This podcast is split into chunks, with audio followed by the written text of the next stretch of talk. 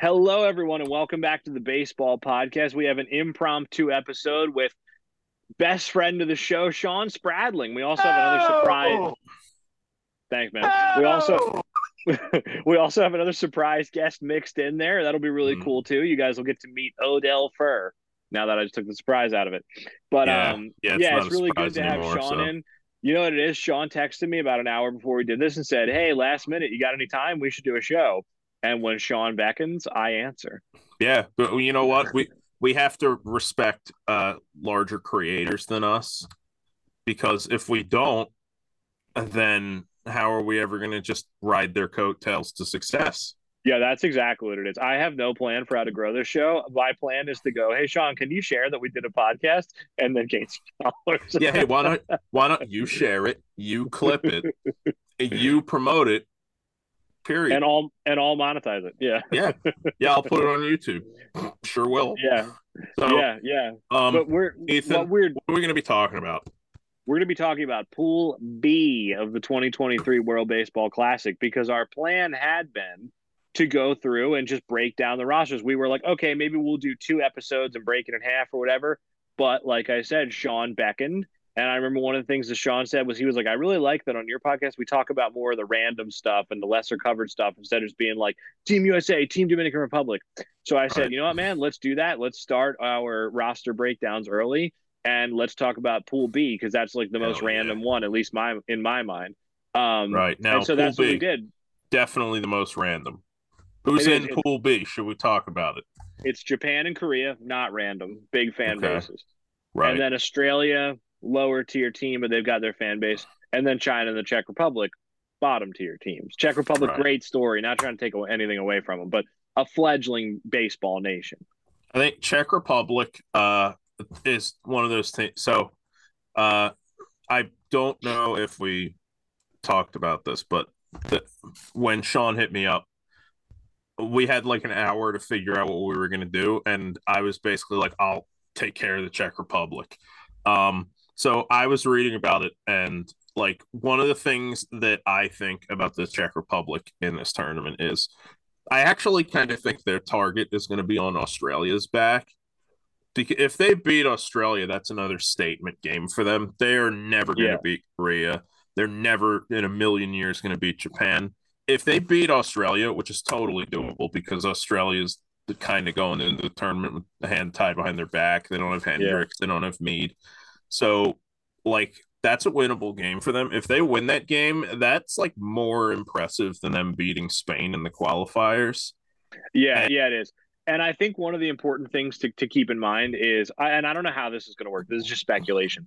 Mm-hmm. But in 2017, before it came out that, okay, four new teams are going to qualify, everybody in the previous tournament keeps their spot. Mm-hmm. The way it had been was the team that finishes lowest in their pool has to go back into the qualifying tournament, and that spot's up for grabs. So, for instance, China was in a pool with, I think, Cuba, Japan, and Australia. China got beaten every time. They went 0-3. They finished last in their pool. Shockingly. But and then, and then China, had it stayed the same way, would have had to play a qualifying tournament to get its spot back. So I'm assuming... And not that there's anything wrong with that. Of course. But if the tournament expands to 28 or 32 or something in the future, great. I'm all for it. I want to see more teams. But I'm assuming they're thinking 20 is a good number maybe, so they might stay there. If they stay there, I would assume they'll do something to the same effect of the last team or the last two teams will have to requalify. So even if you like, if you're looking at Japan and Korea, and we're probably not going to move past them, but if you can beat China, if you can beat the Czech Republic, if you can beat Australia, that'll vault you up the rankings within your own pool and hopefully safeguard your spot in the next tournament. So that is something to keep in mind, where even a team like China or the Czech Republic, who's going, man, we're not advancing, you still want to try and rack up at least one win so that you're not in a position where you might have to requalify. Yeah, and they're not just playing out the string. You know, there won't be any of that. So I like that system because, you know, it does give teams like Nicaragua in Pool D is, you know, they would probably be playing out the string without this. China and the Czech Republic, probably more so China right now, would just be playing out the string because, as we'll get to, there is evidence now that China has a full team, but, you know, I wouldn't call it strong evidence. But I'm not believing it until I see it. Over in Pool A, I mean, my guess is that Panama and like Taiwan are going to be fighting for that final spot. Maybe Italy if they have a bad tournament. But I like that, you know, the teams that are just never going to advance, they do have something to play for other than just, you know, hey, we tried. Like Great Britain in Pool C is just not a match for any of the other teams. So that's nice that, you know, there's a reason to be there. Other than... I like it. I mean, I want the tournament to expand, so I want this to be a moot point, really, but I think there's a good chance it stays this way. So anyway, I hope you guys enjoy our interview with Shawn and Odell. Odell's great. I'll give his socials at the end. And thanks for listening to this episode of the Baseball Podcast. I hope you enjoyed. Hey, everybody. Welcome back to the Baseball Podcast. We are pleasantly surprised to be joined by the late, great Shawn Spradling. You like the late great? Yeah. R.I.P. I do that at work all the time. I'll call out people's drinks and be like, the late, great, whatever. And they'll just kind of... Anyway, we're here with Shawn Spradling. We're going to be talking Pool B of the World Baseball Classic because that's the one that I feel like is going to get the least amount of hype other than Japan. So... Dude, you sounded so tenuous on that. You were like, Pool B. You know why? Because I keep wanting you to say Pool A, and I looked at my phone and was like, wait a minute, it's Pool B. That's why. That's why. But anyway, let's jump into it. Unless, Shawn, do you want to plug your podcast and stuff real fast? Yeah, sure. I have come back from the dead to join the podcast, and I have my own podcast now. It's called WBC Central. It's on the Baseball Isn't Boring podcast network. You can find it on all streaming platforms. You probably know I have a Twitter. You can follow me on Twitter. You don't say. Yeah, but your Twitter, a little known feature of your social media footprint. Yes, but podcast is fun. My audio setup is crap, but if you can bear with that, same. No, dude, it's not great. Bad. You've got it jam packed with good information, and that's all that you need to do, right? Thank you. You want to talk about Japan? Yes, yeah, let's start with Japan. Let's jump into it. Japan, who I would say is definitely a top tier team in the tournament. Pool B is hilarious because while Pool A, I would say, is the most even across the board, Pool B is by far the biggest gap between like the top talent and the bottom talent, which we'll talk about in a little bit. You know what it is? It's stars and scrubs. It really is. It's two very good teams, and that's it. You have the most successful team in WBC history. And then you have a team that's never played in the WBC and has firemen starting on the mound. So it's a lot of fun. I can't wait. With Japan, I would say they're definitely a top tier team. They're right up there with U.S. and Dominican Republic. If you want to put them like just ever so slightly behind those top two, because those two teams are stacked, that's fine. But I would say that they have just as realistic of a chance to win the tournament as those top two teams. Like they've won it twice. They're the only country that's ever won the WBC more than once. And this is, yet even with those wins, this is their strongest team that they've ever brought to the WBC. So, I mean, if you're looking at like MLB talent that people in the US MLB fans would know, obviously Shohei Ohtani, you got Seiya Suzuki and Masataka Yoshida, who is now on the Red Sox. And then everybody's favorite Japanese name, Lars Nootbaar. Nootbaaraki. Yeah. Hey. You don't have to make it doubly Japanese. Come on. Yeah, it was already Japanese enough.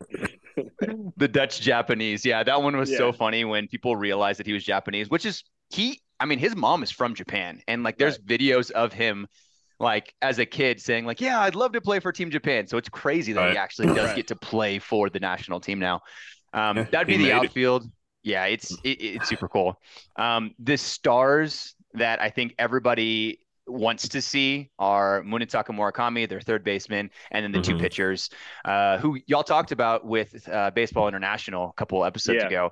Yoshinobu Yamamoto and Roki Sasaki. Roki Sasaki is like the guy that everybody knows, but he's not even the best pitcher in Japan. Yamamoto's been the guy for like 3-4 years. Right. So, yeah, we were looking at his stats and he was unbelievable. He was bananas. It's crazy. Yeah. Like you hear the name Roki Sasaki because he's going to be coming over to the U.S. He's like 21 I think he's 21. Right. Yeah, that sounds right. Once you realize he's not even the best pitcher in Japan, your mind is blown. It's ridiculous. Yeah, not to mention Darvish and Ohtani. Yeah, exactly. Right, there you go. Yeah, that's the rotation. Who I would say has the best pitching rotation of anyone in the tournament. Yeah, they do. It's unbelievable. They're the only team that was in contention for the best rotation that didn't suffer like massive losses when the rosters actually dropped. Because the U.S. lost Logan Webb. They didn't suffer any losses, I don't think, did they? No. Nope. Like, they didn't have any decommitments or injuries or anything. They're one of the only teams I can think of that were just, here's our roster, and then they finally came and they just did it. Yep. That's wonderful. Yep, exactly. They're the only team. Because they love their country. Well, that really is a testament to like how seriously Japan takes it, and I wish we had more of that in the U.S. or in MLB. I'll say. I agree. No, I definitely agree. Even with the Dominican Republic, they lost a couple guys who are in MLB who are vital pieces in their pitching staff. But for Japan, they didn't lose anyone. The DR lost who? They lost Framber Valdez, right? Yep. And then Luis Castillo. I mean, Severino, Freddie Peralta. Yeah, and then you go to the bullpen, Sir Anthony Dominguez, what's his name, Guardians closer, Emmanuel Clase. Yeah. Like, it's pretty brutal. Yeah. I mean, they're still loaded. They're still loaded, but it's a shame. But yeah, Japan's loaded, and they didn't lose anybody, which is great, which is wonderful. So anyway, we went over the outfield. We went over the rotation. Who's in the bullpen for them? I have no idea. You tell me. Yeah. So in the bullpen, they have a lot of starters on their pitching staff, but the rest of the names are like Hiromi Ito's really, really good. Hiroto Takahashi, one guy that I think that people were really shocked to see on the roster is Yuki Udagawa. He is half Japanese and half Filipino, I think. Let me fact check that. But I was talking with Yakyu Cosmopolitan. He's like a great source for Japanese baseball on Twitter and on YouTube. And he was saying like he was shocked that he was on the team, but so excited because he is like 20 years old, maybe 21. His numbers last year, he pitched in 19 games. He's a rookie last year. 0.81 ERA, 32 strikeouts pretty good. Through pretty 22 good. Innings. So that guy's definitely a name to look out for. So all throughout the pitching staff, it's ridiculous. The only guy, and we can talk about the infield in a little bit too, but the only guy that's missing from the roster that is like one of the top tier players in Japan is Yuki Yanagita. He's like a consensus top 10 player in Japanese history, but he's like a little bit older and had a down year last year. He's still like one of the best players in Japan, but because of his down year last year, and I think he just got traded, or maybe he just wants to focus on spring training. He's the only guy that it was like, I'm not going to play on the team. We got other guys that are better than me, so I'm going to sit out. Yeah, that's not the reason you usually hear with like American players, is it? Like, we want to put the best team out there. It's always like, well, I just saving these bullets. I'm a little bored. I just want to go to spring training, hang out with the boys. Got to make sure I don't mess up with my arm regimen before the season. Yeah, and I mean, I guess for somebody like, I don't know. Baseball contracts are guaranteed, so like if it was like football and like if you get hurt, then you just don't get paid. I would understand. Yeah, but like if you're Max Scherzer and you get hurt, it's like, well, I mean, you're still gonna get paid. Like, obviously, the Mets are going to be mad, but the Mets are used to their starting pitchers being out for the season. The Mets a lot of times have been the cause of their pitchers getting hurt. Yeah. So Shawn, I'm assuming you have this Team Japan running the tables going 4-0. Yeah, I don't see them losing any game. You could make a case that Korea could beat them. They're the only team in that pool that is competition for them. The other three, I don't think it's going to be even close. But I see this team sweeping the floor for sure. Yeah, it seems to me like if Korea has their best day and Japan and whoever starts for Japan has like a clunker, then you could see a win. But like Australia, as much as I love them, no chance. China and the Czech Republic, even less of a chance than Australia. Yeah. So... Okay, is there anything else you want to talk about with Japan? Odell just told me he's ready, so we can just talk Korea if you want. Those are the big things. The only I'll name just two other guys to look out for, nicknames to make sure that you know before the tournament. Shugo Maki, he's also like 22. This whole team's incredibly young. He can either play first or second base. He'll definitely be in the starting lineup, but he's an insane bat as well. And then another guy, Hotaka Yamakawa, he's like one of the biggest power bats in Japan, but he's not like a traditional Japanese style like bat. He doesn't have the on-base skills. His like OPS is really high because of the slugging, but right. I don't think Japanese fans are all on board with him starting instead of Tetsuto Yamada. So yeah, those are kind of the names to know. He's the Japanese Adam Dunn. Yeah, he's a great what a compliment. I mean, it's kind I love Adam Dunn. Okay, that's not a diss in any way. I'd say he's definitely better than Adam Dunn. Maybe Adam Dunn at his peak. Yeah, like Red's Adam Dunn. Yeah, there you go. So, Shawn, I do have to ask. This is unrelated to the baseball aspect of it, but how did you figure out how to pronounce all these? Because as our legions of fans know, this is not an easy task, evidenced by Tom. Right, yeah. A lot of practice. Just asking asking some people on Twitter. I have... Thanks to all of this WBC content, I have plenty of people that feel comfortable correcting me when I don't pronounce something the right way. So which is good. I've had a lot of trial and error. Yeah. Right. Yeah. Okay. Here, so who's real quick? I looked up Yamakawa's stats. He had 41 home runs in 2022.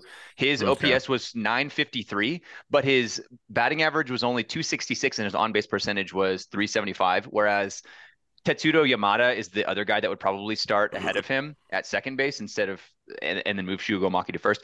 His on-base percentage is, I think, much higher. Not nearly as much power, but I think that he's just the more like safe bet in the lineup. But I would prefer Yamakawa in there with those 44 bombs. Yeah, Yamakawa. That's a very Adam Dunn in line. So yeah, that's my kind of player too. I'm a big fan of hit more home runs. So, but I know like. I mean, Japan, their team has always, every time I watch the World Baseball Classics, always like have really good pitching, and then they just manufacture a couple runs and just make them hold up. Yeah. So, you know, if I'm Japanese fans, I don't know why you would want to mess with that because it has worked really well. Yeah, exactly. So who do you have as your Team Japan MVP? Give me a pitcher and a hitter. I'm going to go with Yoshinobu Yamamoto as the MVP pitcher. He's just, I mean, I don't think there's a single season that he's pitched poorly in NPB.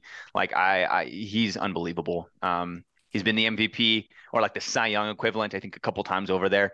And then for MVP bat, I don't know. Is it too hot? I mean, is it too chalk to say Ohtani? That's fine. I feel like he's gonna go off like against all of those other teams in Pool B.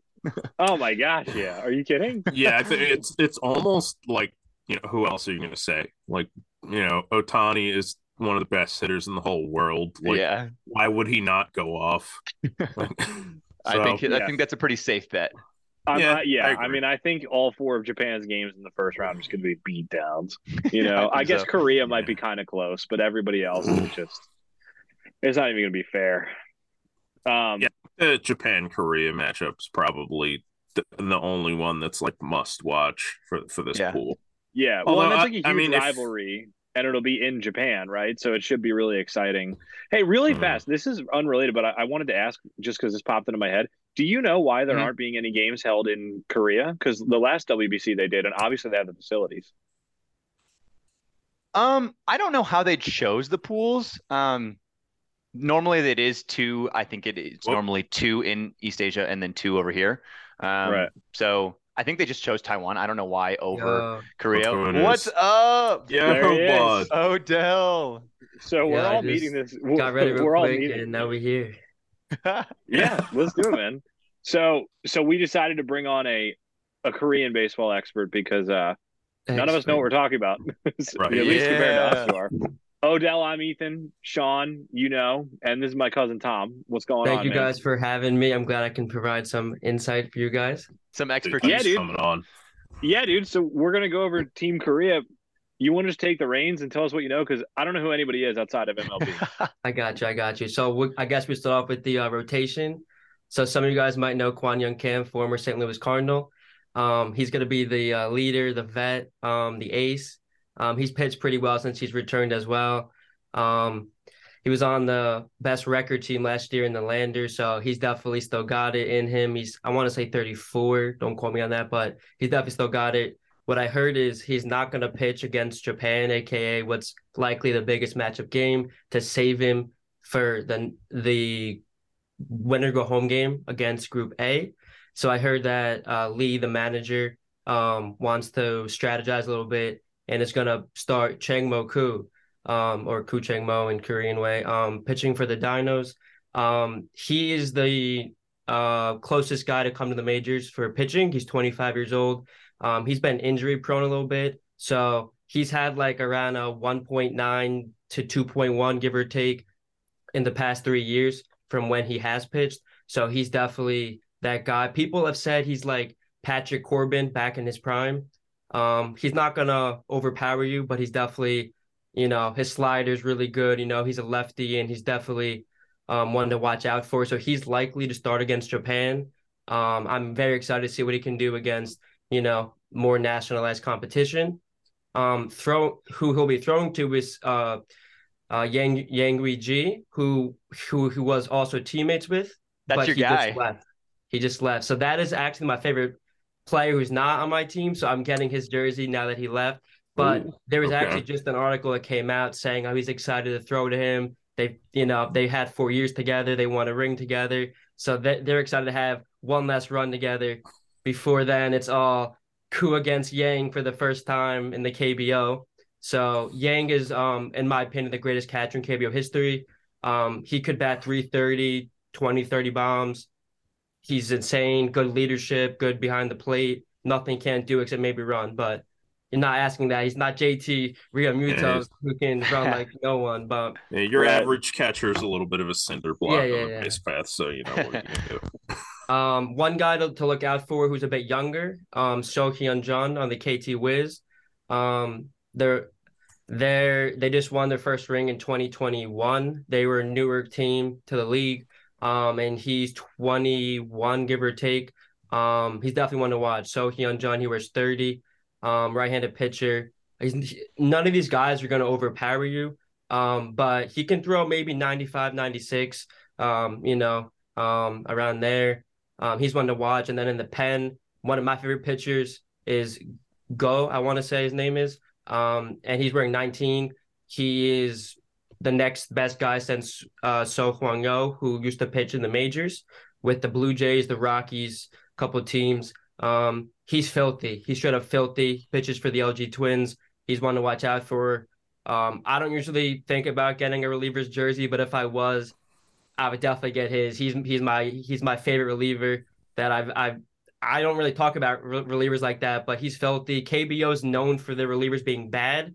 The Twins have a stacked bullpen. They have like three guys, I want to say, that made the roster. Another guy who didn't make the roster. Their bullpen is crazy good.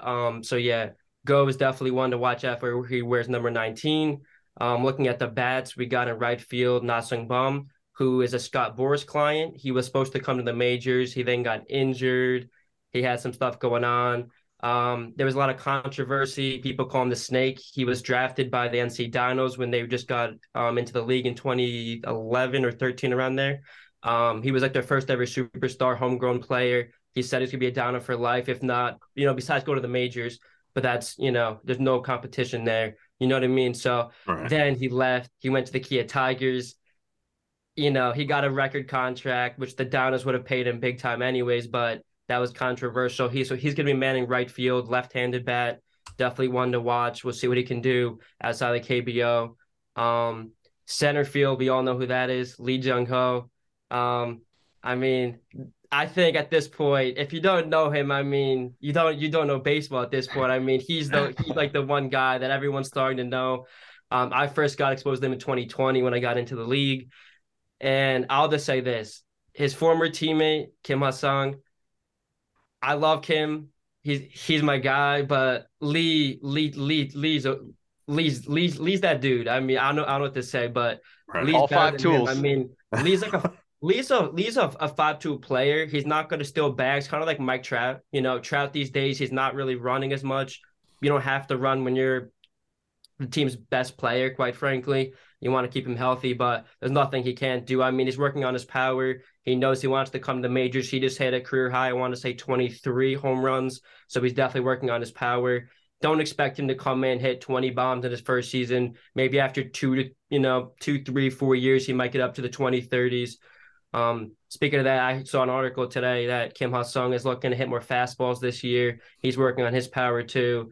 So it's just a thing like that. One guy that did not make the roster, his name is Moon. He pitches for the Hanwha Eagles. He throws like 100. So he's like the young flamethrower in the KBO. Their guys are getting up there, and he almost made the roster, not because he's ready, but because he throws gas as a starting pitcher. So guys are definitely starting to ring it up. So I'm excited to see what Lee can do against major league pitching that can throw 97, 98. So some good tests will be potentially facing Shohei Ohtani, Roki Sasaki. I mean, a lot of these guys, they throw up there, plus they're filthy. So that's the big competition. People are saying he's going to get more money than Yoshida, who just signed for the Red Sox. He's younger. He's 25 compared to like 30, give or take. But the main thing is, if he can't hit the fastball, that's going to dictate a lot of his contract. So This is a big showing for him, more than anyone else, in my opinion. But this showing is going to determine if he's that 100, 150, 200 plus guy. A lot of teams could use a center fielder. He could also slide over to left and right. He doesn't really play, but any center fielder pretty much can get the hang of that. In left field, we got Hyunsu Kim. Kim is a guy that I think is going to have a tremendous tournament. He was someone who came into the majors with the Orioles, and he actually started pretty good. I don't remember what happened. I don't follow the Orioles too much, but he kind of got off the Orioles. I don't know what happened. He kind of fell off a little bit. He went back to KBO. I don't think he was bad. I believe he got injured. I could be wrong, but he's someone I think is going to have a big tournament. I think he wants to prove to people that wasn't a fluke or he wasn't good enough. I think he's going to have a good tournament. He's definitely like the leader guy for the whole team. He's their captain. So I thought it was going to be Kwon Young Kim, but Hyunsu Kim got the captain as far as pictures have shown and everyone stated. We'll see what happens game day. Obviously, maybe he'll have captain one day. I don't know if he's the official captain per se. And then you got Kim at short, Tommy Edman at second, Yang at catcher. Overall, to give you a brief rundown, basically I would say the bottom of KBO is like the worst of AA. Mm-hmm. The stars can compete in any league in the world.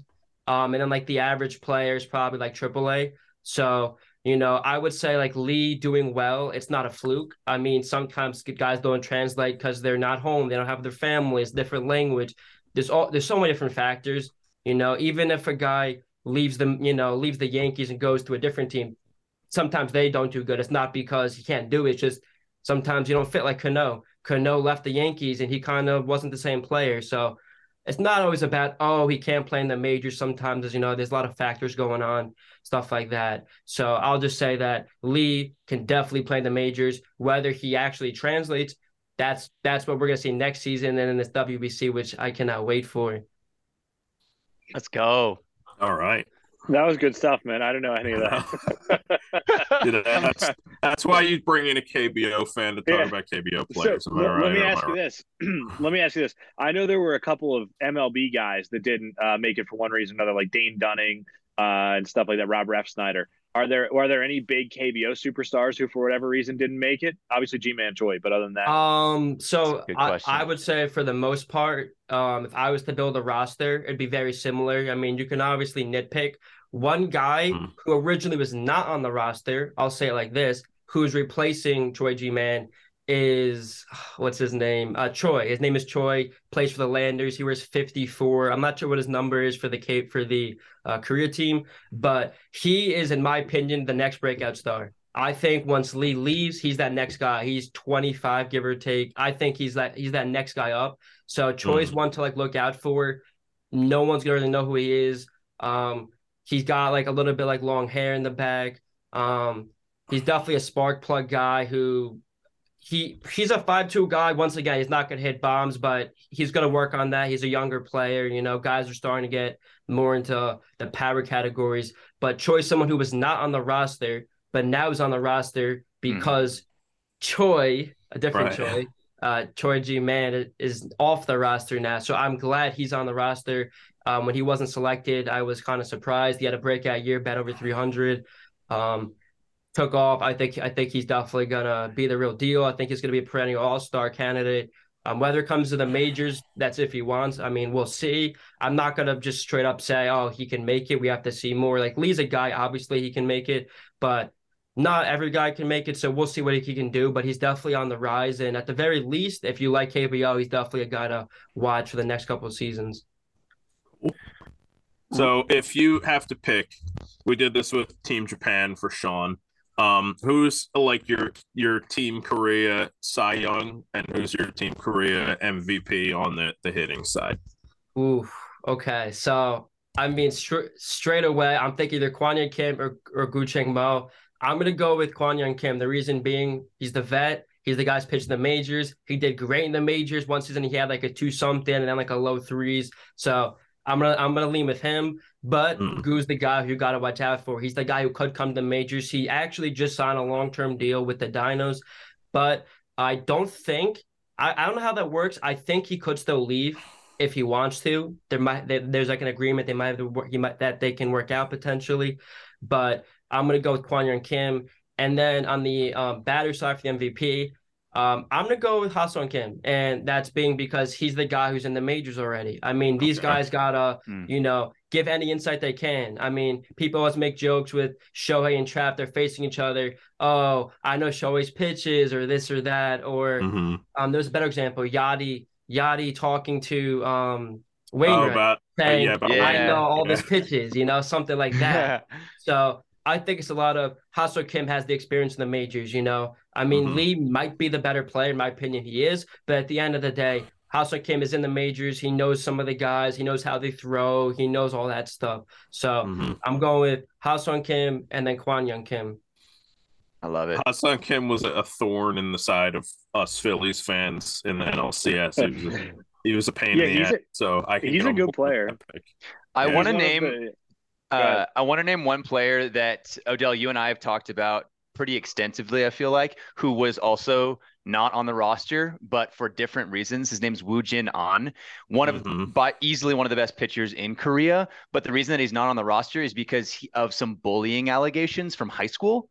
And they still haven't let him back on the national team. So he's like apologized, and they've gone, like, there's been so much back and forth about like maybe he should be on the roster, or like him saying like I'd love to be on the team, but they just haven't let him back on the team yet. So that would be like the one pitcher that it would be nice to have him on the roster, but he's not on the team.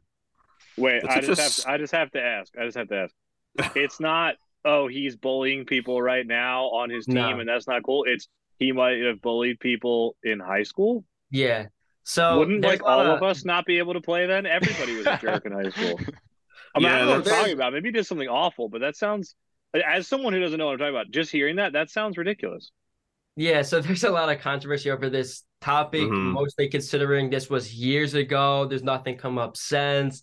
I mean, for me, the reason why he should or shouldn't play, should not be off of as much per se as what he's done, is also that happened so long ago and he hasn't continued. So part of it is like, guys deserve a second chance. When you look at what he did, is it worth him never being ever allowed back? When you now look, that was 5+ years back, and he's not done anything since.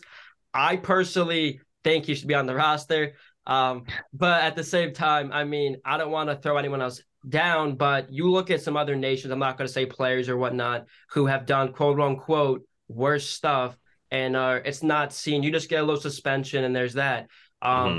If you don't know, he's Ahn Woo-jin is actually essentially suspended or banned, whatever, from every single competition besides the KBO and any non-run KBO organization. So he can still play for his club team, and the WBC is run by Major League Baseball, which is why he's not banned. But like the Olympics, for example, he cannot play. So basically, in high school, he did some sort of bullying thing. Interestingly enough, the recent first overall pick, he just had some allegations himself where he was, I don't know. He was kind of complaining about stuff, about his effort wasn't good, a lot of this. So I think the way that the Koreans go about it is it's like a standard, especially when you have someone of his caliber. If you let him get in, Now you say, oh, the next guy can get in too. So it's like you said it, that's it. No one else is going to do it in theory. Once again, going back, that's why some other nations, I think you see guys still doing this, doing that. It's because you just suspend them. You're out 20 games and now you're back. You know what I mean? So it's like when you say, no, if you do this, you're done. Now you're more likely to not see this stuff come up again. So I think the precedent is right. I don't think what he did is deserving of him not making this roster, in my opinion. Okay. So the issue is the punishment fitting the crime, not the the precedent. Okay. Yeah. That's weird. That's weird. So, I mean, I don't know what I'm talking about, so I'm not going to get into it. I guess lesson learned, if you want to play for Team Korea in the World Baseball Classic, do not be a dick in high school. Preemptively don't be a dick, because you never know how good you're going to be at baseball when you're 20s. So, and he's right. Odell, we got to let you go. Thanks for coming on, man, and talking to you guys for having me. I learned a lot. What's the best way for people to find you and your articles and everything? The moment I'm done writing articles, I will be making some YouTube videos. I want to, I guess I can shout out my Twitter, Odellfur. Yeah, whatever you want people to follow. Go ahead. I'm going to be making some TikTok videos when I go to Miami. I'm going to the World Baseball Classic, so I'm going to be recording some stuff there. I'm debating live streaming as well. Okay. All my link tree will be in my social, my Twitter, so you can check my Twitter out, Odellfur IRL. And that's where everything's at. But I'm going to definitely make some WBC content. I'm going to try to post Korea stuff every single day on Twitter. I think I definitely am able to find this stuff easier than some other guys regarding like pictures or whatever of the players. I've kind of found out it's kind of hard to find them. You can't just Google it exactly. So I've kind of found out how to find a bunch of them. Right. So I'll try to post some stuff. But thank you guys for having me. Dude, thanks for coming on. This was a lot of fun. Thanks for educating us. I endorse that. He's a great follow for Korean baseball. That's where I get a lot of my stuff for Korea's team. And Sean's where a lot of people get their stuff. So you know what? Nice meeting everyone as well. I'll catch you guys later. Yeah, man. Good to see you. Thanks again, Oda. I appreciate it, man. Be safe. Yeah. It's rare that we get to have Sean on. Do you guys want to do a quick game of Elmer Descends? Sean, are you familiar with Elmer Descends? We played it. I'm not, but I'm very intrigued. Okay. Basically, you name the most random baseball player you can think of, and we'll do the same, and whoever has the most random wins. It's usually a three-rounder. It's called Elmer Descends because Elmer Descends is the all-time winner. Yeah. That's the most random name we could think of. So you name a player. So for instance, ready? Last time we played it, I went Rico Bronya. And then we laughed because who the hell cares about Rico Bronya? And then Tom says Randy Choate. You know what I mean? You just laugh about something. All right, let's do it. That's fun. All right, I'll put this in at the end. You want to play a real quick one? Yeah, here we go. So we're going to play a quick round of Elmer Descends before Sean has to go. The rules of the game are simple. Name the most random baseball player you can think of. We'll do two rounds. What do you think, boys? Two rounds? All right. I love it. All right, here we go. You want to start it off, Sean, or do you want a minute to think?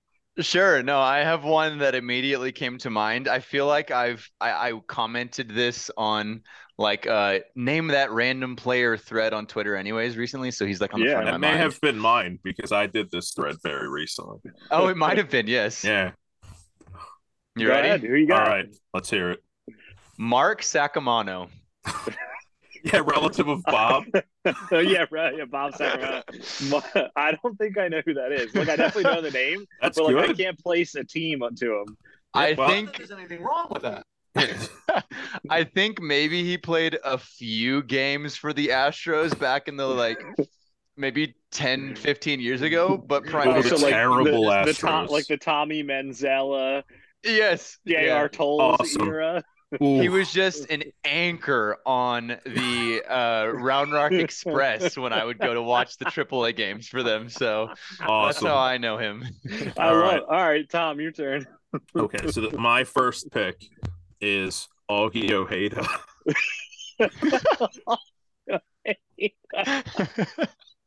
Like, what?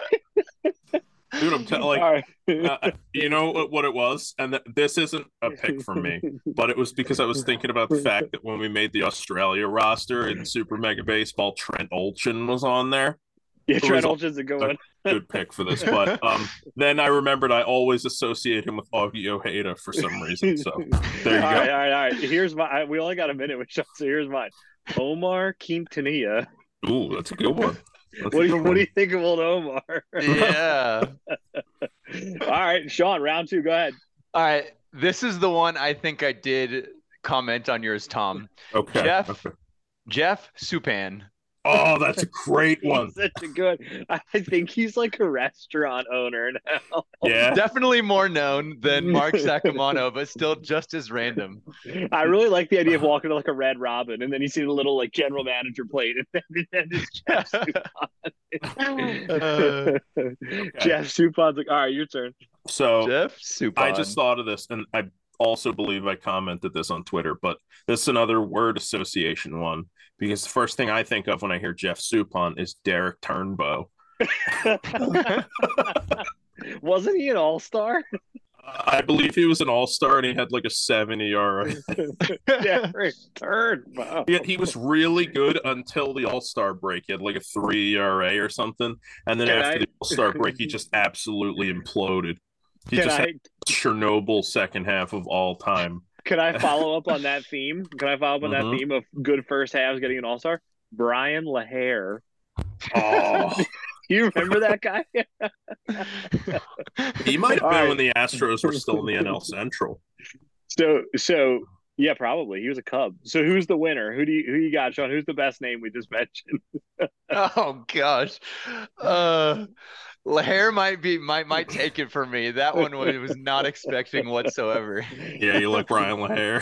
Who you got, Tom? I think Brian LaHare is a pretty good one. I really like Doggy Ojeda, but I guess Brian LaHare wins it.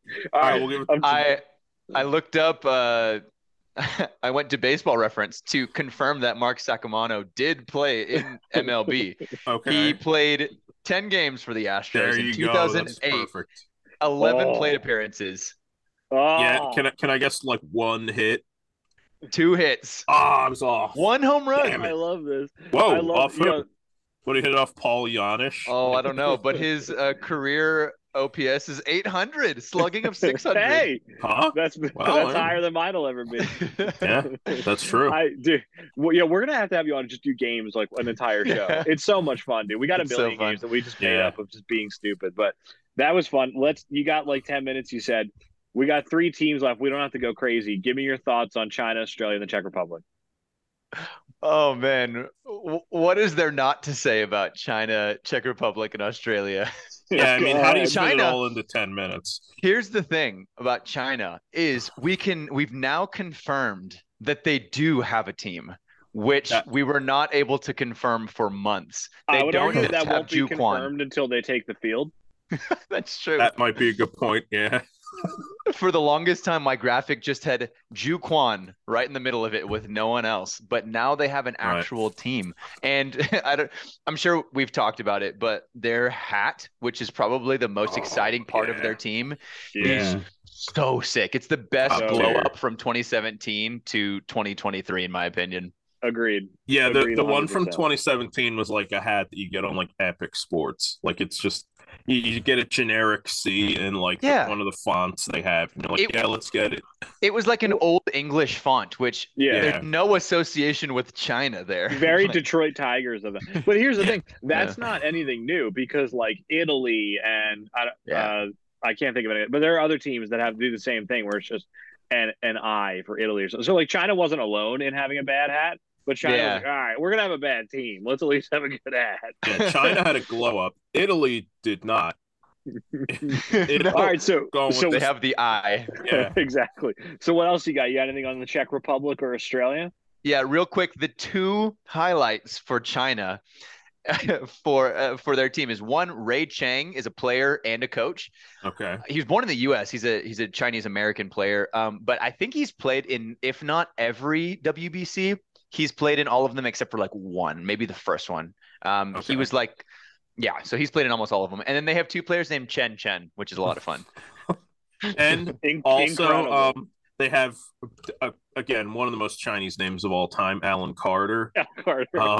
Well, the thing I think is hilarious too about China is like they have evidently Alan Carter, and they have all these guys who play baseball in China, and they have an NPB guy and a KBO guy. And I was like, oh, those are good leagues. That's good. They're both bad. Like their KBO pitcher had like an ERA over 5 for his career, and their NPB guy looked up and his OPS was in the 500s in NPB, and I was like, oh. Well, Juquan, like, I was really hoping they get like somebody, you know what I mean? It's bad, and they missed out on like Colton Wong and Connor Wong and Connor Joe. You know what I mean? Like there were some guys they could have gotten if they really wanted to. It's I'm brutal. Sure they really wanted to. Juquan, that pitcher that you were talking about from the KBO, it's so funny too, because not only is he playing, he's Korean and Chinese. He's playing for China, but he has come out and said that he's not going to pitch against Korea. Like, he doesn't want to pitch against his own country. He's a double agent. So even though he's on China's roster, they still don't get him for one of their games. Oh, wait. Yeah, the only thing that would have been better is if he were like, I'm only pitching against Korea, and then his live batting practice. Yeah. So that's the only way he could be more of a fifth column in the World Baseball Classic. I do think it's hilarious that, like, I also heard an interview with Vance Worley where he was like, yeah, Team China reached out because my mom's from Hong Kong. I'm going to pitch for Great Britain. Ooh, political statement from the Vanimal. So that's awesome. So, all right, so what do you got on the Czech Republic and Australia? Can I defer to Tom on the Czech Republic? Yes. So I did some research on the Czech Republic. I want to go full disclosure here. Half of it was me figuring out how to pronounce some of these names because just full disclosure, Czech is a very strange language to read. But a couple of the guys that everybody knows about. Everybody knows Martin Cervenka. He's the catcher. He's the only guy other than Sogard with any like meaningful professional baseball experience in the United States. Mm-hmm. He's a beast in baseball Extraliga, which is the Czech baseball league. Last season, he hit 15 homers and 15 doubles in 197 plate appearances. So, you know, he can still swing it. Mm-hmm. He may not be their best hitter, though, because they have Eric Sogard of Oakland A's fame, one of the famous players that the Oakland A's traded away as soon as he was making anything other than league minimum. Don't quote me on that, but I'm sure that's what happened. They also have a guy who is in, I believe, Division II baseball. His name is Marek Chlup. Yeah, I know about this guy. But this dude looks like he might actually be a little bit of a beast. I don't know. Sean, I think you posted this video of Chlup absolutely destroying a baseball out of the Astros stadium. He hit it onto the tracks. And he's a monster. Yeah, a lot of people complain about metal bats. They're like, oh, everything sounds the same.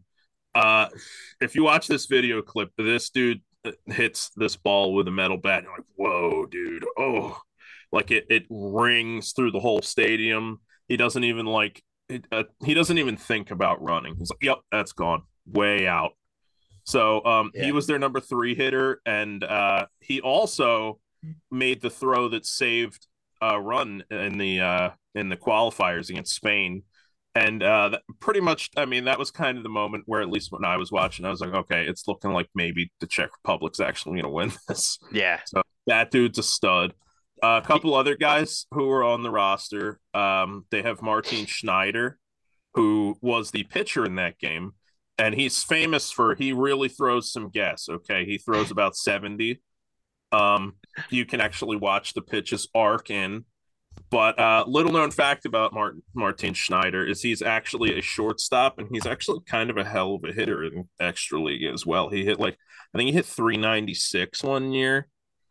I think he's one of the better shortstops in the league. So he's a little bit of a two-way player. However, they do have another guy who I looked up who's even more of a two-way player. And I lost who it is. Who is it? He's like the Shohei Ohtani of Extraliga. It's wild. I believe it's Marek Minarek.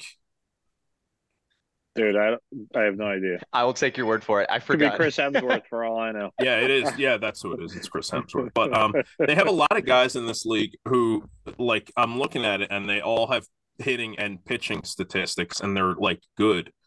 And I'm really only looking up the guys who are on their roster for World Baseball Classic, but so, you know, we they have, I think, Sean, was it you who had the graphic with the two-way player category, or was that the World Baseball Classic account. No, yeah, that was Fox Sports baseball account. Yeah, so, you know, at the time, I erroneously thought it was going to be Ohtani all the way for the two-way player, but who knows? Maybe if we get a miracle run from the Czech Republic. Ultimately, we have seen the Czech Republic at their worst. If you watch the qualifiers, they gave up 20 runs to Spain. Was not great. But then I think they defeated Germany to stay alive, and then they won probably the most entertaining game of any qualifier ever, and they beat Spain in a rematch. So we've seen them at their worst, and we've also seen them at their best. I think they get ranked like pretty close to the bottom. It's kind of fair, but I think that they should probably be above China, and they might have a case for being above like Nicaragua, maybe. I mean, Nicaragua, I think, do they have any major league players on their roster? They got Loaizaga, Chesler, Cuthbert, and Phillies legend J.C. Ramirez. Yeah, so they actually got some pitching. Erasmo Ramirez, Loaizaga. But on the other hand, I mean, Spain had Noel V. Marte. I mean, They had some players who are like major league caliber, so it's not like Andel Beltre. Yeah, true. Andel Beltre, one of the greatest players of all time. You want to give us your quick thoughts on Czech Republic? Czech Republic is so fun. I can't wait to watch them play. I want to highlight Marek Chlup because he's a beast. He's their right fielder. And I have this guy who he's like my Czech Republic connection. Like he plays in the Czech Extraliga. Your Czech Republic connection other than Tom. Right. Yeah, obviously. Other than Tom. Yes. It's Tom first. And so he gives me like the inside scoop on all the players. And he said Marek Chlup is like known as like the Aaron Judge, the Czech Aaron Judge. Really? So, dude is a really important distinction, I feel like. It's Aaron Judge. He's not Aaron Judge. He just looks like you compare the rest of them. Yeah, he's not Aaron Judge. He's Aaron Judge. He's like 6'4", 6'5", like 225. So he's a big dude. And he just mashes. He's incredible. So yeah, he's a national champion too in Division II college. Mm-hmm. He's like their cleanup, I think. But yeah, they're fun. I'm excited to watch them play. I have them ranked above China. They are not the worst in the tournament. Yeah, I would agree. I don't see how you can have them ranked below China. I mean, I don't see how you can have China ranked anybody. Yeah, China was doing the bench warmers thing and having one guy out there just pitching. It was like Bugs Bunny against the Gas House Gorillas. Like he's going to play every position. Do you want to really fast give us any thoughts you have on Australia, or do you have something really important to like spend time with your wife? No. Yeah, we can really quickly go over it. Are you sure? I don't want to keep you. I know you got stuff to do. Well, you're probably better at talking about Australia, probably much better about talking about Australia than I am. The only thing that I know about Australia is Aaron Whitefield. And then what's his name? Aaron Whitefield's good. I'm telling you that right now. Aaron Whitefield's actually good. He rakes the AAA. He just hasn't been able to get a hit in like 12 major league at-bats. Like, don't hold that against him. He's good. Aaron Whitefield's good. So he's he's kind of like that guy Sacramento. He's Moonlight Graham. Yeah. Aaron Whitefield's good. He's a really good fielder and he can fly. So, like, if he can hit at all, he's going to be good. They lost Curtis Mead and Liam Hendricks, which is, like, a total kick in the balls. It's a rough one. But they have some good players. Like, they have a guy named Alex Hall, who is a major leaguer. He doesn't have a baseball rep. Well, he does, but he's not a major leaguer. But he was called up for one day because they needed an injury replacement catcher. So he's in the pension fund, right? Yeah. I'm sure he's in the Players Association. He has more major league experience than I do. Yo, this is awesome. This is a story out of here getting any hype. Sean, I need you to promote it. There's a guy named Chris Oxspring. I was about to say his name. I was literally saying Chris Oxspring. I don't know anything about him other than the fact that he's 45. And dude, he's hilarious. He pitched in 2005 for the Padres in like a couple of games, and that was it. And then he went over to like KBO. I want to say he pitched in NPB too, and he's been floating around. And I watched an ABL game this year, and I saw Chris Oxspring, and he like had a gut, and he's like 45. And I was like, oh man, this poor guy's like still trying to hang on. He has like a 2 ERA in the ABL, which granted is the ABL, but like he's still like getting people out. It's incredible. He's thrown 29 innings. He has a 2.15 ERA. I literally already had his page pulled up. He hadn't pitched since 2019. Yeah.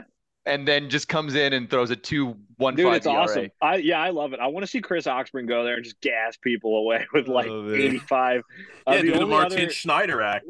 Yeah, exactly. Throw those loopy fastballs. The only other big league experience guy they have is a guy named Warwick Sawpold, who was a Tigers reliever for a couple of years, and he pitched in the KBO. He's pretty good. He's still like a good reliever in the ABL for the Heat, so he's got to keep an eye on. Other than that, there's a guy named Kyle Glogoski, who was a Rule 5 minor league pick of the Reds, and he'll probably make his major league debut, if not this year, in 2024.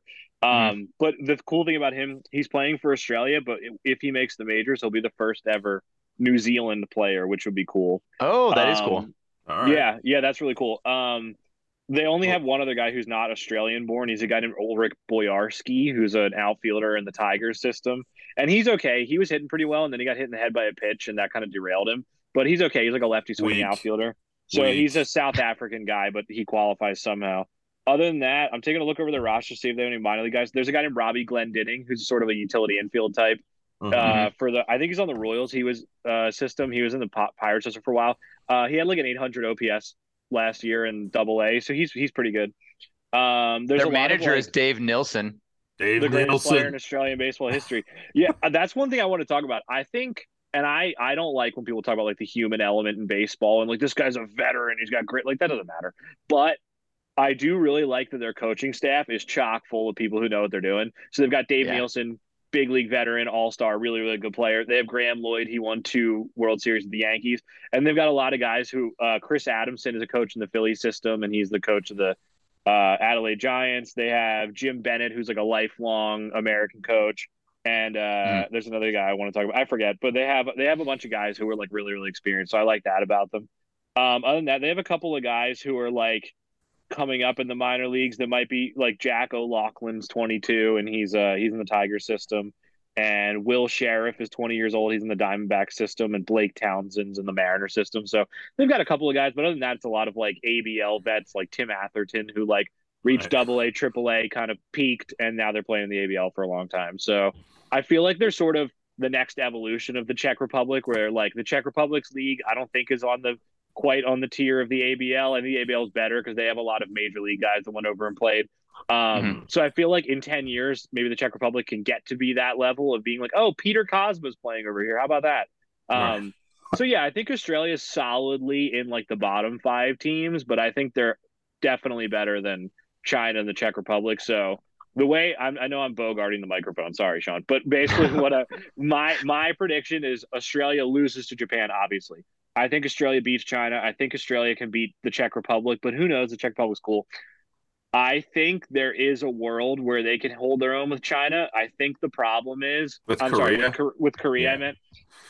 The problem is, from everything that I've read about the Korean team, their manager is going, okay, we're not beating Japan, so there's no point in trying. We're going to beat China, and we're going to beat the Czech Republic. So the only competition we have is Australia. So I think he's pitching his ace, Kwon Young Kim, against – Australia, and just going to go all out to win that. Right? Yeah, he's going to go all out to win that game, because that way if they win that game, they're basically into the next round because they have free wins the rest of the way.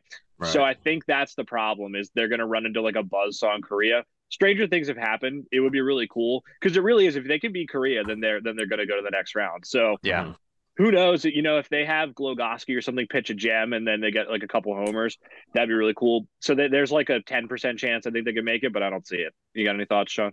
That the way that you kind of like rank Pool B is exactly how I see it too. I think you were the first one to say it, and I was like, yeah, that definitely makes sense. It's like Japan and Korea, and then there's China and Czech Republic, and then Australia is like right in the middle. Like, they're not good enough to be in that top tier, but they're not as bad as the bottom two. So yeah, I think you're right. And what Odell said, I've heard as well, like their first game is against Korea. So I would like, it's supposed to be Kwon Young Kim. So that's going to be brutal to try to get it off of him. But other than that's the ranking. I also see that pool. Like it's a definitive top 2. Yeah. Right. They are fortunate to be in a pool where if they can sneak out a win, then they're on to the next round pretty much. Yes. I just don't see it happening, but it is like if they were in any other pool, then there's 3 or 4 teams ahead of them. So it's not going to happen. Really fast, can I ask your opinion on something, Sean? Yep. This is something I really don't like about the World Baseball Classic, and I understand it has to do with time zones and stuff. It's very unfair, like, because if you put Israel in this pool, they're the second best team. They're ahead of Korea. I'm saying that right now. But either way, they're way ahead of Australia. You know what I mean? But Israel instead is in a thing with 4 teams that are better than Australia. You know what I mean? Like, I don't like the way they do it. Is that just because players Like, do they really look at it and go, oh, Israel's going to be all Americans. We'll put them in an American pool, like pool, so that'll help them out. Australia's in the same time zone as Japan. That'll help. Like, is that how they do it? So let me see. They finally posted the 2023 World Baseball Classic rules and regulations. So they actually have like the method that they use to rank these teams and put them into each pool. So of course, a big part of it is regional, like Japan's not going to play over here or Korea, and vice versa.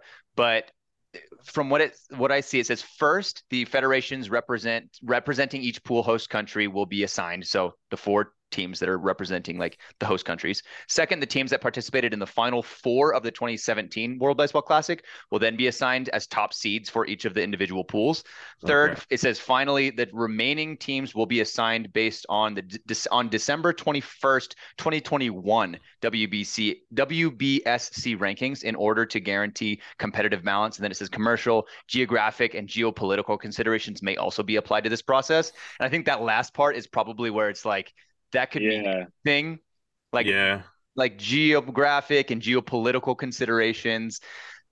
I mean, it would make so much more sense if it was like Cuba in Pool D instead of Israel, and then having Israel in Pool A with the other European countries.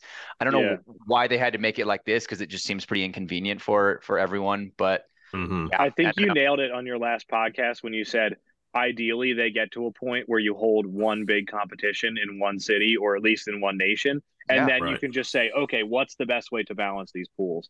But it's MLB, so what are the odds they're going to do it right? That would make the most sense for sure. Like, that's how the World Cup does it. That's how the Olympics does it. If you just have everybody all together and within the same region, at least for this whole tournament, there wouldn't be any advantage that certain pools would have over others, and it would be so much easier to randomize it across all pools rather than always having to have Japan and Korea together, or always having US, Mexico, and Canada together. So I also feel like it would be so much more of an event, because like when the WBC is in like Arizona or Miami, like that's cool. I would love to go, but like it's not the end of the world. But if you had the best players in the world playing all in Taiwan, I feel like that would bring a lot of attention to Taiwan. Or like all 20 fan bases all in one city. Like that is so much fun to get to know. Like oh my gosh, all these people. That would be so cool. That would probably be the coolest. I bet part of the problem is just because a lot of the United States, which is the biggest baseball country, most of the country in March, you can't really play baseball. So I'd be willing to bet maybe that's part of the problem. But like we still have the cities that they're using. I mean, Phoenix and Miami are going to be fine. So not to mention Texas and California and stuff. Yeah. I think it should always be in Miami or LA. Like those are just the easiest with the most facilities. And California. I mean, California, like Southern California has what, like 3 or 4 major league stadiums. They get LA, they got Anaheim, who else? San Diego. I mean, then I mean, San Francisco is kind of far away, but it's too far. But like, Shawn, I mean, you have enough stadiums, so we've kept Shawn 11 minutes past his bedtime. Is there anything you want to talk about that we didn't get to, or are you like, hey, I have food on the stove? No, this was great. I'm so glad that we got to do this. I told you we'd get one in sooner than later. So this was so fun, man. I really appreciate it. Real fast before you go, why don't you plug your – I was going to say plug yourself. That's not a bad. Why don't you that too. Why don't you plug everything you got going on? Yeah, so Twitter at Shawn_Spradling, YouTube, just my name, Shawn Spradling, the WBC Central podcast. TikTok is at Shawn Spradling. I just post a lot of stuff about the WBC. So if you like the tournament, follow me. I'm trying to figure out if there's a way for me to get down to either of the pools right now. That's kind of the thing I'm trying to figure out. So if any of your couple thousand followers has any ideas, tell them to hit me up. A couple thousand. I did look up what it costs to go to Miami. I don't think that some of those games are all that expensive. I think like the Team Israel games are like $96 for like not that bad seats. Yeah, but the problem is you got to go to Miami and stay there and stuff, and Miami, known place that very few people want to go to. I do have a really fast question for you, Shawn, if you still have 1 second. Yeah. When is the next WBC? I saw somewhere they're going to do 2026 and then 2029 and then get it back on track. Is that true? I've been wondering this for a long time, and it finally, I think I saw that post too. I've found out that it's officially 2026. It's supposed to be 2026. So we're back. That's to wonderful news. Why are we not talking about that more? I don't know. Yeah. It's great. That means that a lot of these players that are playing now, it's only going to be 3 years away. For a lot of those old guys, they actually might have a chance to play again. So, yeah. So it's 2026, 2029, and then back onto the four-year schedule? I believe so. I'm pretty sure it's 29. I know for a fact that it's 2026. I think it was written in the CBA that it has to be 2026. And then because of COVID, they had to push everything. The only thing about 2026 is that's going to be weird is that it's the exact same time as the Winter Olympics. The Winter Olympics are like 2 weeks before. Not that there's baseball in the Winter Olympics or anything, but it's just still it's an event to compete with. There. So I don't know how that's going to work out, but I mean, it's still super exciting that it's earlier than we thought. Yeah. That's awesome. I just wanted to ask. Yeah. Okay. That's great, man. Shawn, thanks for coming on, and thanks for letting me keep you longer than you should have.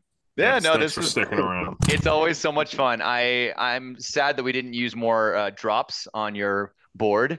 I can fix that. Oh, there we go. Ready? Once the World Baseball Classic's over, I'm sure your schedule will free up. We can do more regular things. All 6,000 people that followed me in the last couple months are going to unfollow me, and then we can just do this podcast every day. When I met you, when we first started chatting, you had like 200 followers. I like the idea of just falling all the way back from there. Right back to where we started. Sounds kind of nice, honestly. Exactly, yeah. All right, man, get out of here. You got better things to do than talk to our stupid faces. I'm going to go eat dinner. All right, deal, man. Thanks again. Tell your wife Shawn, thank you for sparing you. Of course. Y'all have a good night. All right, see you later. Thanks. Bye.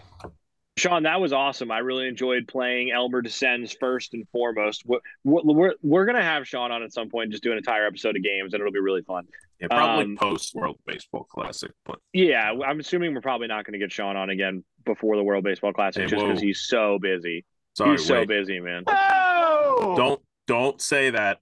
You know what it is? No, we need a drop. You know what we need a drop for? So that I can say something like, I don't know if we're going to have Shawn on again before the World Baseball Classic. You can go, God forbid. But for now, we'll use this one. I don't know if we're going to have Shawn on again. Take it easy. Take it easy. So, listen, our current winner for the Elmer Descends yearly tournament, we are going to be keeping a running game of Elmer Descends going, and what we've talked about is at the end of the year, whoever had the winner of the whole year will get a custom Elmer Descends jersey. A DHK jersey, so that's not expensive. So fans, here's what I propose. If there's a fan out there who wants to come play Elmer Descends with us, and again, the rules are you just name the most random player you can think of. If somebody wants to come on, email us at thebaseballpod@gmail.com. or tweet at us at @thebaseballpod2, and we'd be more than happy to have on anybody to play a game. We should have Odell on again to play a game, but that's a subject for another time. Yeah. So, so Brian LaHare, our reigning champion. All right. What I say, we're figuring this out on the air. What I say is we tally up all the winners of each individual game for this season of the game, and then at the end we pick a winner of those. So what is it? Randy Choate and Brian LaHare so far? Yeah, so far. I thought I put in a strong showing with Augie Ojeda, I gotta say. Augie Ojeda was really good. We're going to have to play some more games. We're going to have Shawn on and play like a real game like Melvin Mora or Brendan Ryan or something, yeah. Well, Brendan Ryan's in the same category as... but it's a nice little wrinkle. Yeah. It's a nice little twist. Yeah, for those of you who don't know, Brendan Ryan is our game where you have to try to name the player with the lowest OPS plus. Like 30 to 40 is kind of the sweet spot, and the thing is that they can't be a guy who only had like 11 at bats. Like I think our winner, I think it was like 100 to 200 plate appearances was our threshold. So they had to have enough plate appearances that you could go. It might have been a full season where it might have been like 500 or something. No, but I don't think it had to be a full season. We didn't really have like a set number. Yeah, it was just like they didn't just get a cup of coffee. Like, I think the winner of the first game was Argenis Reyes. Who had, like, 100 at-bats for the Mets in 2008. And the only reason I remembered him was because I thought he was Jose Reyes' brother, and then I looked him up, and I was like, well, they are. I'm thinking this up right up on the spot. I think we should create a game called Mark Belanger, and it's the same thing as Brendan Ryan, but they have to be an all-star. Okay, I'm here for that. But anyway, if anybody wants to come on and play a game, hit us up. We're more than willing to. Shawn, that was what? Hit us up at. Email us at thebaseballpod@gmail.com or tweet at us at thebaseballpod2. And that was really fun. Everybody go follow Shawn. Everybody go follow Odell. Odell's awesome for Korean baseball news, which I know nothing about, so that's why I follow him. Shawn's literally the only person I have notifications for on, and I love getting notifications that say, here's Columbia's replica jersey. It's awesome. Tom, anything you want to say before we go? There's only one thing I want to say. Everybody, as always, until next time, this has been the Baseball Podcast. Thanks for listening to the Baseball Podcast.